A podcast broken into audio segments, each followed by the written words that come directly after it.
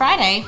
As we wrap up our week talking about gifts, I hope you have enjoyed seeing the unique way God has gifted you. Today we'll be talking about the gift of mercy. Mercy is when you have compassion on someone and you forgive and show kindness to them even though they deserve punishment. Yesterday we talked about Jesus dying for us so we may know him. Let's talk a little more about that today. I know this is going to be hard for you to believe, but I have a secret for you. You are not perfect. But do you know what?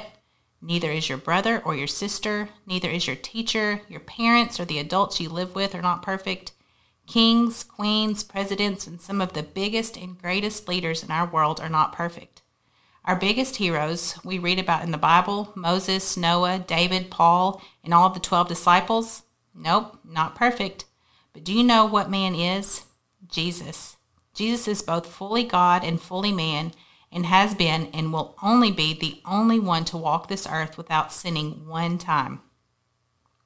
Jesus loved us so much that even though he hadn't ever messed up, he went to the cross and sacrificed his perfect life for all of us imperfect people. That, my dear friends, is mercy. Knowing that Jesus, who was perfect, received the ultimate punishment of death for you should help you show great mercy to those around you. In light of the cross, maybe you can show mercy to that friend who upset you last week, or your brother or sister who broke your toy, or that adult in your life who maybe yelled a little too loud when they got upset with you. Knowing that Jesus forgives us over and over for our mistakes should help give us the strength to pass that mercy on to those around us. Lamentations 3:22 through 23 says, "The steadfast love of the Lord never ceases. His mercies never come to an end. They are new every morning. Great is your faithfulness. So, not only is our Lord merciful, but he offers us a new dose of mercy every single morning. Remember that today as you go to school.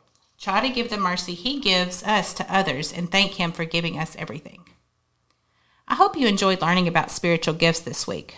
Remember, God made all of us different, and he did that for a reason.